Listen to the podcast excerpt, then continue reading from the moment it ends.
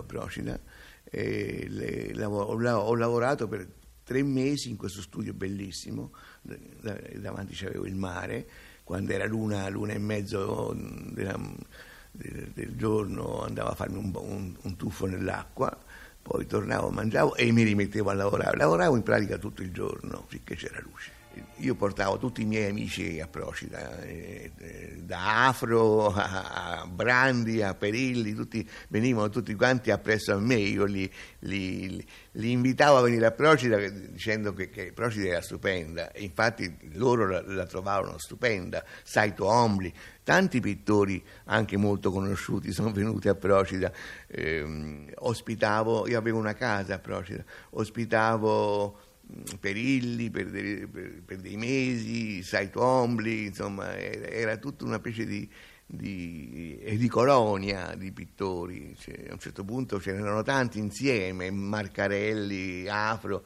una volta c'era ehm, Birolli, venne Birolli, eh, insomma di, di, colonia di pittori era di Proci a un certo momento, quando ancora era bellissima.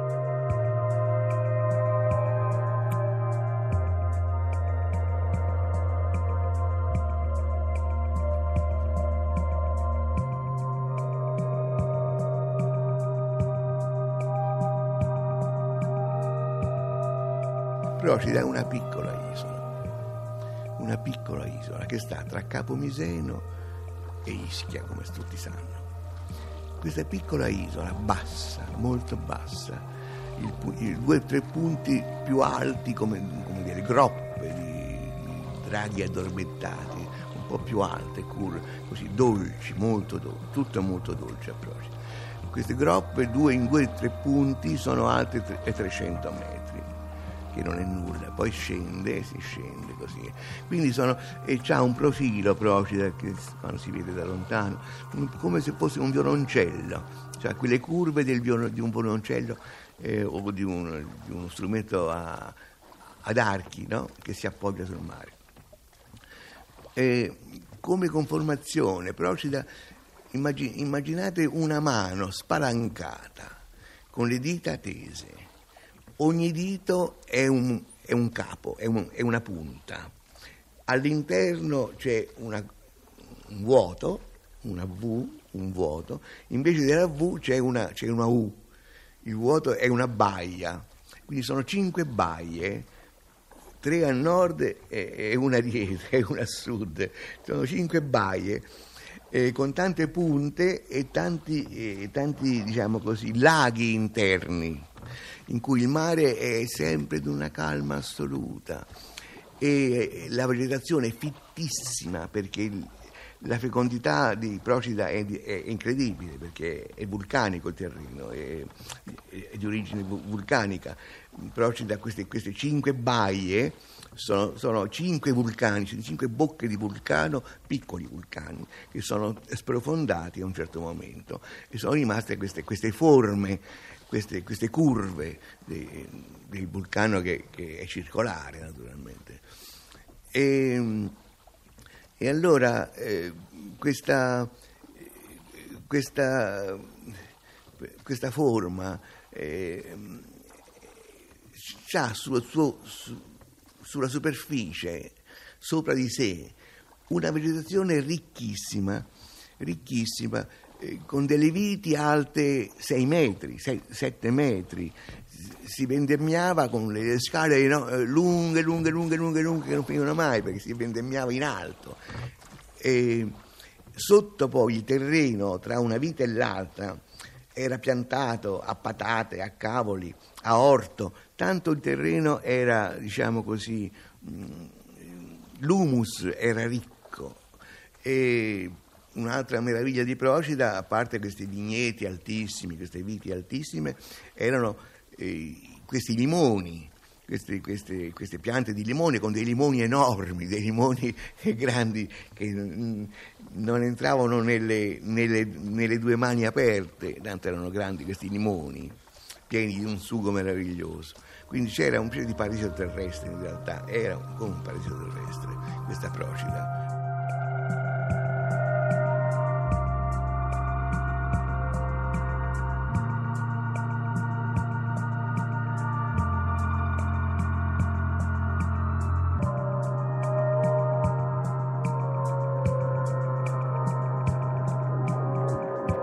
Ma soprattutto queste case, soprattutto per me pittore, queste case avevano dei colori stupendi, perché c'era l'uso che eh, la casa veniva colorata ogni anno.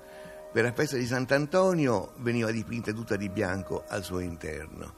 Per un'altra festa di non so quale santo, un po' dopo, veniva tinteggiata sul davanti, su, su, sull'esterno, all'esterno. E allora le tinte erano a calce, non c'era per carità nessun tipo di, di collante artificiale, era veramente calce, acqua e calce e polvere di colore, che veniva spalmato proprio come, degli, come nell'affresco antico, veniva spalmato eh, sulla, sulla, sulla, sul muro, su, sulle, sulle facciate, veniva spalmato questo colore e in genere era un rosa pallido, un giallo molto stinto, delicatissimo, certi celestini polverosi, di colori bellissimi, finissimi, veramente mai volgari, mai violenti. Ora, questi colori straordinari, veramente da sogno, poi venivano arricchiti dal fatto che la prima pioggia, siccome erano acqua, alle prime piogge il colore cominciava a scolorire e o a staccarsi un pochino o a scripolarsi. E allora riapparivano i colori che c'erano sotto.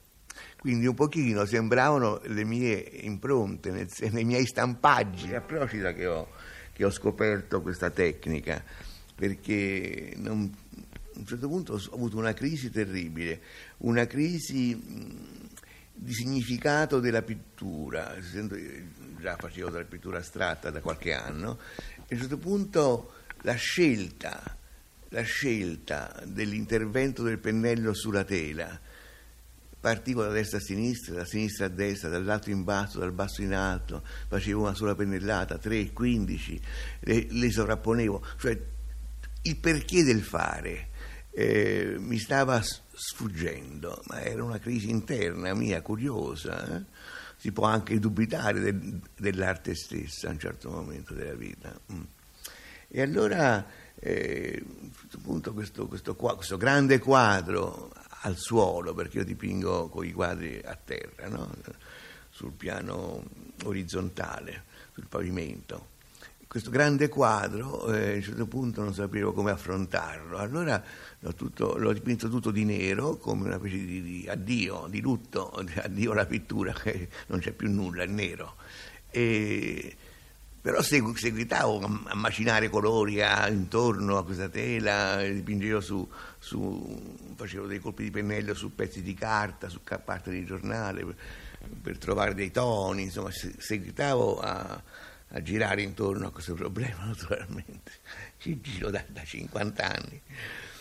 E, mm, questo colpo di vento è più, più, che altro è un mito che mi sono creato. Mm, forse sì, forse no, non credo, poi in realtà forse no.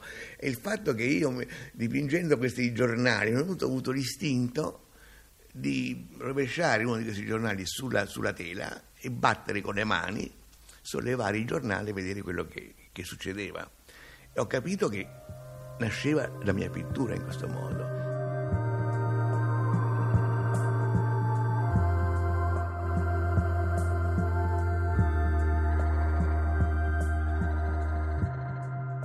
uguale al mare, che irrequieto e blando, da lungi porga e cieli un'isola fatale, con varietà di inganni chi non dispera porti verso morte.